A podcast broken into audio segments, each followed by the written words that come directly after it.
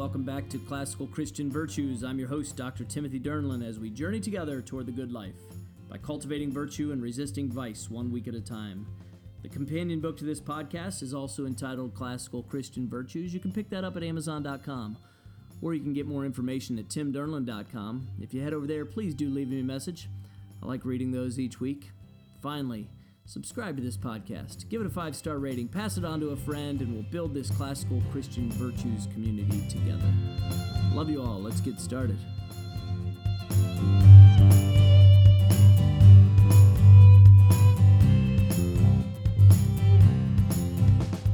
So we're continuing on with the virtue of curiosity this week, and special guest is Mr. Josh Dyson. He's the head of school at Classical School of Wichita in Wichita, Kansas. Josh, good to have you on. Yeah, Tim, it's great to be on. It's hard to, I was thinking about, next week you and I were supposed to be on a patio together hanging out. That's right. Over at the ACCS conference, right? Yep. So we'll have to do that virtually this year. Hey, before we get going, I want you to tell us a little bit about yourself. We have guests from all over the nation, and tell us about your background, where you grew up, college, some job, wife, kids. Let us know who you are. Cool. Yeah, so I grew up in Houston area, there on the east side for most of my life, and ended up going to Houston Baptist University. Graduated there, and degree in Christianity and biblical languages. In that time, was doing youth ministry and some children's ministry, a little bit of a adult ministry. Was ordained and licensed as a Baptist minister during that time as well, and had gone to seminary from there. Went to Southern Baptist Theological Seminary for a while in pursuit of an MDiv due to life and things that were happening, some personal issues that I was going through medically, and with our family expanding, ended up having to leave that off halfway. Was back in Houston after spending those couple years in Louisville, Kentucky. And when I got back to Houston, ended up in Christian education. Not necessarily the choice I made, and more of was the opportunity before me. So I was at First Baptist Academy in Houston. They're at First Baptist Houston, and chaplain, Bible teacher there in the 6th through 8th grades, and really fell in love with Christian education at that point. And it was not long after that that you transitioned into classical Christian education and ended up as the director of operations at Classical School of Wichita, and then head of school, correct? Yeah, I transitioned into that to that role as interim at first, and then non-interim after a few months. Also working, almost done with my Master's of Arts in Christian Classical Studies from Knox Theological Seminary. I'll finish one of my classes next week, and then I'll just have one more class. I didn't know you were pursuing that. That's a great degree. That's a really, really fantastic degree. Yeah, I've enjoyed it. It's been a great program. Program down there. When you were at Houston Baptist, was Nancy Piercy or Louis Marcos, were either of them there?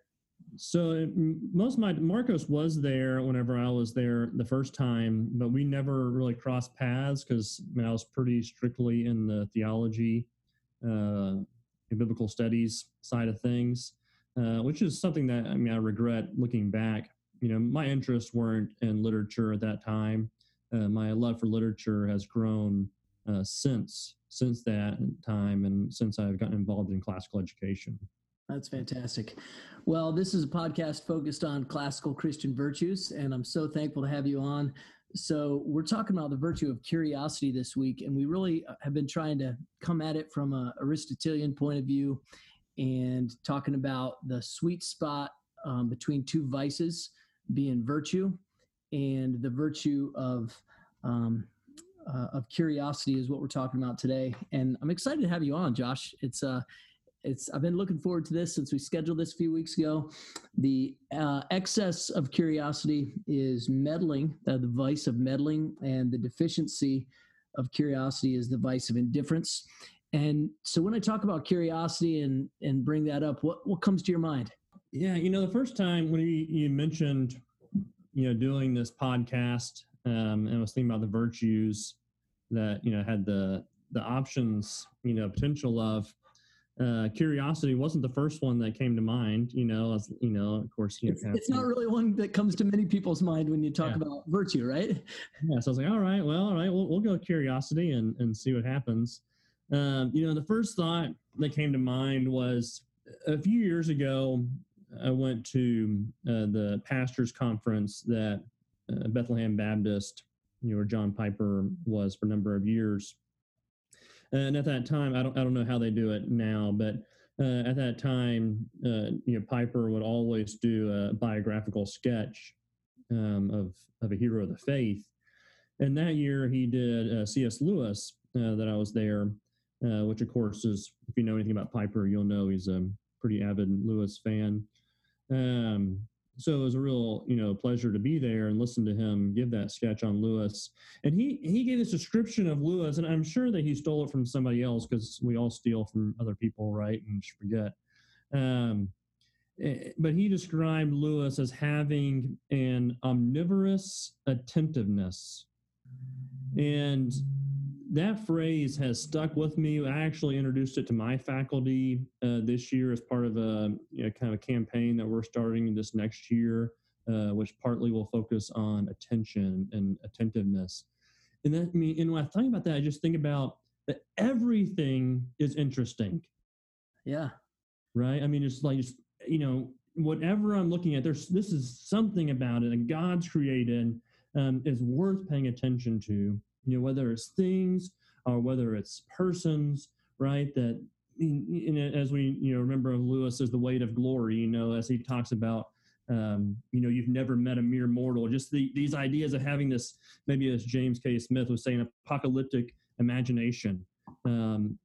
Everything is amazing, you know, and I hate that, you know, that word's, I know, so overused, but truly is worth giving attention to. But that's what I thought of when I thought about, you know, curiosity. Well, that's fantastic. Even just going through your bio and the degrees you've pursued, that you're pursuing another degree right now, that you have moved through different interests, it just was a good reminder that when I think of you, I do think of a curious person, and that you do have that virtue. And so that's one of the reasons I wanted you to come on and talk about this. And so then when you're talking about the omnivorous attentiveness, it's fascinating. So have your faculty picked up on it yet, or what's your hope in that? You know, honestly, it was something that, I mean, last meeting of the year, you know, I laid out a vision for this next year of the emphasis that I want to, for us to have as a faculty. And I'm calling it the MAP campaign, M-A-P, and it stands for M being for memory, A for attention or attentiveness, and P for the poetic or poetry. So kind of mapping out, right, the future of here's the things I want us to be, you know, focusing on, create alignment on. I want our kids to not, for one, I want them to have attention, right, that their ability to pay attention, but also just this omnivorous attentiveness. That I want to have that desire, that curiosity, like you said, that wonder, where everything is interesting. Yeah, yeah. We have to do that as teachers. We have to show that, you know, for them to, you know, it's something that it's contagious. It's not just something you don't just teach on curiosity, right? Right, and it's just, so we want to cultivate a love of learning, right, in these classical schools, in all of education. And I've really latched onto this idea that you can't truly love unless you're curious. So you can't love something or someone without being curious about that person. If you have the vice of indifference, you must not love the person. And if you have the vice of meddling, then you're just trying to control the person. So that balance of curiosity and loving what subjects are before you, and even when what might be the mundane, there is no mundane. There's just so many fascinating things. So I'm fascinated how that's going to play out for you. Yeah. You know, another I kind of reflected on what are some of the things that you know, have I written things on this or... Let me jump in for a second and remind our audience that you have written for the Classical Thistle, CLT. Cersei picked up some of your articles, one of the most provocative ones and stimulating the most curiosity is what scares me about classical education. So, yeah, go ahead and keep telling us more about your articles. I just wanted the audience to be aware of some of the things you've written and where you've been published. In the article that I had put out that I thought was most relevant was one that's called, I think it's called the 10,000 Year Education Plan. And this also was based on a Piper book. And I sound like this avid John Piper fan now, as I'm talking about all the time. And there definitely was a time that I was a big John Piper fan, but as an Anglican, maybe more towards N.T. Wright and those now. But anyway, I love Piper still. He's great love for God. And in his book, The Pleasures of God, he goes into this description of is imagining. What if the future, kind of in the new heaven and new earth, was just exploring the universe, and one, planet, each planet one at a time, going around, and we imagine the billions of planets. And it's tied to that same idea, that omnivorous attentiveness, right? And that's where, this idea, came to me is, what we're doing in educating is we're not educating students just for this, 70, or maybe 80 years of life here in the present evil age, right? There's some way in which in the eschatologically we are actually educating for thousands and thousands of years to come. Oh, that's right? That's I like that. That's a great way to think about it. Yeah, and I don't. I mean, obviously, I have no idea how this is going to work, and I don't mean to put out some kind of heretical eschatology if it's possible to have a heretical eschatology with how many options are out there. But just like, what if it's like you're creating an eternity of hunger and curiosity to love what God loves, to love his creation. What if that's what the future was? I imagine sometimes, this kind of like you're saying a second ago about love is to be curious. I think about being in the new heaven and new earth and sitting down with someone I've never met before and having a conversation with them that lasts 2 or 3 years. And it never gets old, right? It's just you're so interested. There's so much interesting, right? Because of love, because like you're saying, this pure love that there's no like, all right, here's some interesting people. Oh, let me go find Tim. Where's Tim at? Or oh, let me go find where's this other guy that's leading. It's like everyone is interesting. Yeah. Everyone is creating the image of God. And as our love overflows, man, I think Lewis and The Great Divorce just paints this picture beautifully. And it'll take literally eternity to not only seek to understand God fully because he's infinite, but also to give him his full praise and glory, which is infinite. And I love that concept of sitting down at a banquet table and having a 3-year conversation with a person. Yeah. That's fascinating. Oh, that's really fascinating. I like that. And then the idea that we are starting in education, this process of that eternal learning and that spark of love and awakening imagination and wonder that will go on for eternity.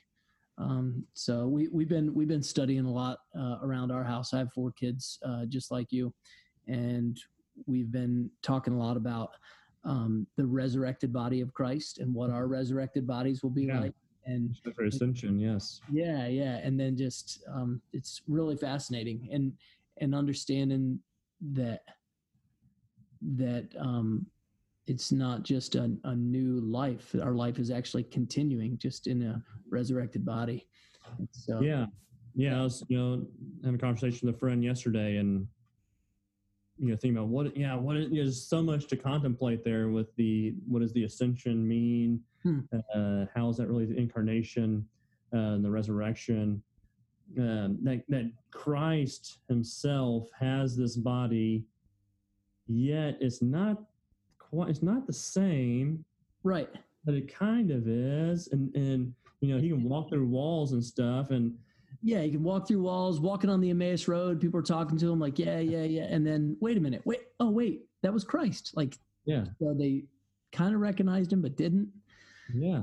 So those are beautiful. And maybe again, just for us to delight in the curiosity of contemplating, right? And maybe that's another connection to think about the life of contemplation, right? Of kind of this, classically we think about that as the leisure and to contemplate what is. And I think about Joseph Pieper. I don't know if you've yeah. I read not long ago and just blown away by that. Yeah, Only the Lover Sings, Art and Contemplation by Joseph Pieper. Not to be confused with John Piper, right? But it's a really good book, thin little book, but good stuff. So shifting to the more practical, how do you take a student who may be indifferent and cultivate curiosity?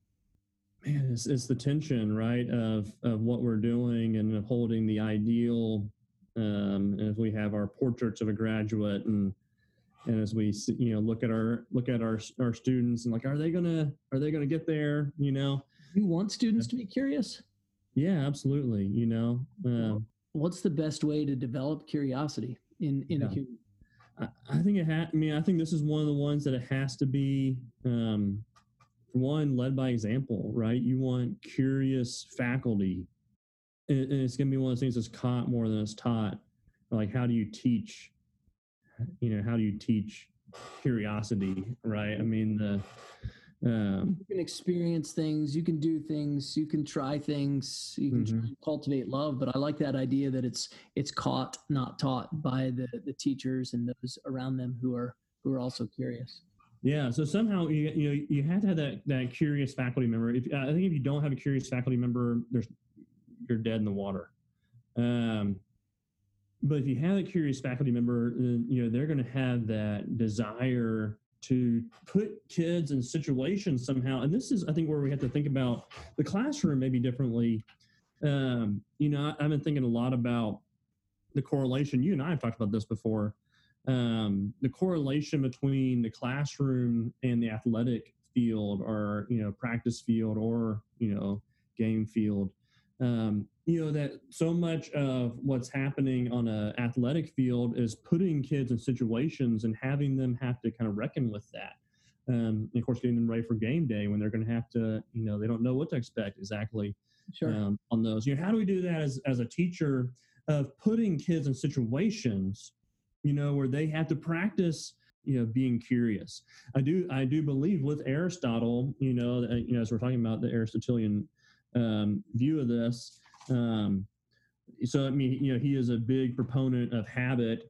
I know the book, beginning of book 2, as I kind of flip through my Nicomachean Ethics again, of that, the habitus, that we, talk about, pretty often. We become curious by doing curious acts. He said we become brave by doing brave acts, right? Yeah, exactly. And this is also, when I look at the scripture, and one of the passages, in scripture is Hebrews 5:14, and it says, "But solid food is for the mature, but those who have their powers of discernment trained by constant practice to distinguish from good from evil." And it's interesting, the word there, is from the gymnasium word, that constant practice, the same, Greek word. That even from a biblical perspective, I think it's pretty well established as Aristotelian that habitus is this is part of what it is. But even from a biblical perspective is this idea of we had to practice, discernment, practice these things, practice virtue for us to grow in that. But I like that. I like that analogy of the gymnastiki, the gymnasium, the athletics. So how do you learn to love the sport of volleyball? By doing volleyball, by participating in volleyball. And the more you do it, the more you get interested in it, and the more you love it. And then the more you love it, the more you do it. And that practice, that habit starts this flywheel that just builds these strengths, builds these virtues, and starts shedding some of the vices. So that, that's great that we can't, so it has to go beyond contemplation and go into the practice and the habit. So that's good. So one of the other things, kind of going back to Aristotle again, and one of the things that he, talking about is the idea of know thyself, right? Mm-hmm. And maybe this kind of relates to what we're talking about how do we train students and perhaps the importance, thinking about the 7 laws of teaching and the importance of a teacher having to know where his students are and know what their needs are. So one of the things that Aristotle said, says, for we shall arrive at the mean, so we're talking about the kind of golden mean, right, by pressing well away from our failings, just like somebody straightening a warped piece of wood. And I was thinking about also in Romans 12, when it's talking about, as Paul's telling them, they need to have, he doesn't say that, you need to just think that you're the worst thing that, ever is, or you're terrible at everything. He says you need to have a sober judgment about yourself. You need to understand yourself, right? What are your strengths? If they're legitimate strengths, that's great, but you also understand your weaknesses. And I think that's an area here with curiosity or any of the virtues is we need to know ourselves and know: am I prone to indifference, or am I prone to meddling? In this case. And, depending on which side I'm leaning towards, I need to work the other direction, there's not, if I'm prone to meddling all the time, I probably don't need to worry about indifference being too much of an issue, right? Yeah, moving toward virtue is good, toward that golden mean, but also actively pressing against vice is equally important. Yeah, it's important for us to know which side am I leaning toward, and then work from that direction back towards the mean, right? Sure. So if I'm a meddling person, then I need to think about, all right, how do I work away from the meddling more towards curiosity? I don't need to worry so much about indifference if indifference isn't something that is in my personality. Sure. Sure. Yeah, that's great. I love those scripture references too. Yeah, so it's been good. Thinking about this idea of love and curiosity. It's to jump into some of the current cultural stuff that's going on. I think about this Aristotelian excess and deficiency, and I feel like that's just so much of what the reaction of people has been, especially as things that come up after George Floyd's death. Has been either this, indifference, I got this all figured out. I already know why it happened. I know who's, I know the political this. And then are you the people on the other side, right? The meddling side of things that's just going, and I'm not saying necessarily anything about a particular form of action, but there has to be a realization that we can't ourselves, right? We are limited in our ability to do things. But there is a place, like how do we find that place of curiosity that's a place to listen and to love, right? I think that is a virtuous thing. It's kind of like, all right, I'm going to have to find a way to silence some of the extremes here to hear what's just my brother or sister right in front of me is saying. Sure. That's great. That's great. And it does seem that indifference or meddling can come from pride and thinking we have it all figured out or thinking that we can solve everything. And so getting that back to being rooted and grounded in love in Christ, and then having curiosity. So, yeah, it reminds me of yeah, it's something I personally am not a fan of, the phrase "love God, love people." Why is that? So this actually, I actually have written about this. Also, it's one of the early things if you want to look it up. But primarily because that's not what Jesus said. You know, that Jesus said to love the Lord our God and to love our neighbor as ourselves. And there's something very different about loving our neighbor than loving people. People is an abstract idea, but your neighbor is a real person. Specific person. Yeah, that's great.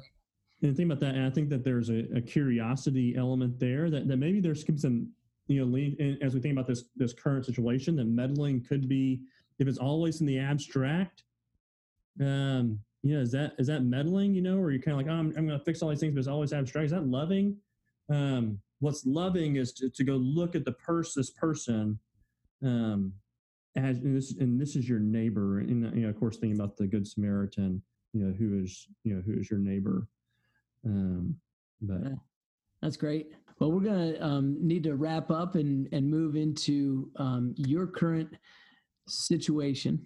I want to know a little bit about your school. Tell us a little bit about Classical School of Wichita. Yeah, great. You know, we're entering our 15th year this year. So we started as a K through 12 school, which was an interesting, you know, way to start a school. Most schools don't start K through 12. You know, they start with, you know, maybe some younger grades and work their way up. So, you know, we've had graduates, but for the past few years, but our really since the beginning.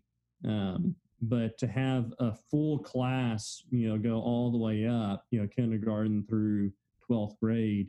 The first time we did that was last year. Oh, that's great. That's great. Yeah, so it was really exciting to see that moment, you know, that I know a lot of schools can relate to, of having the first students who started in that kindergarten class and see them go all the way up, you know. And of course, you know, the school's grown from, I think they had 60 or so students in the first, you know, year, and now up to about 365, you know, at this point. And so it's been, you know, just a lot of fun to see the school grow. And you all just had a rhetoric student who gave a thesis presentation that was honored by the ACCS, correct? Yeah. Mimi Logan did a great job. We had so many great thesis presentations this year. It was hard to choose one, but it got kind of easy to choose one whenever they couldn't go over 20 minutes. You know, it limited our selections, but. So we sent Mimi's in and she was recognized as one of the top finalists. I was not able to listen to the one of the young man who won, but one of our teachers did, and I heard that it was well deserving. That's great. So rhetoric is a strength at your school. What are some other highlights of your school right now? Yeah, I appreciate that. You know, it's been fun to see the athletic program grow into its own, you know, over the past few years.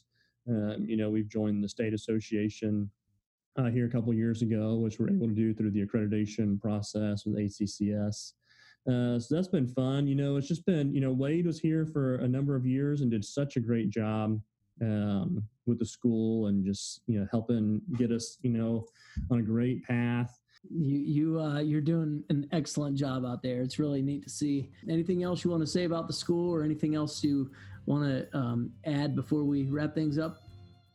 No, I can't think of anything. You know, Tim, I definitely miss seeing you, being able to hang out, you know, in person. But yeah. Glad we're able to do it this way.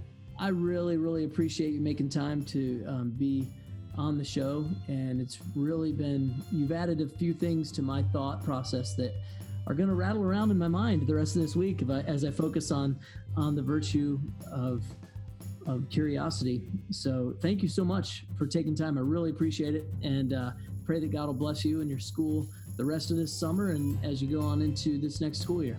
Well, thanks, Tim. Thanks for putting this whole thing together, and the Lord bless you and your family.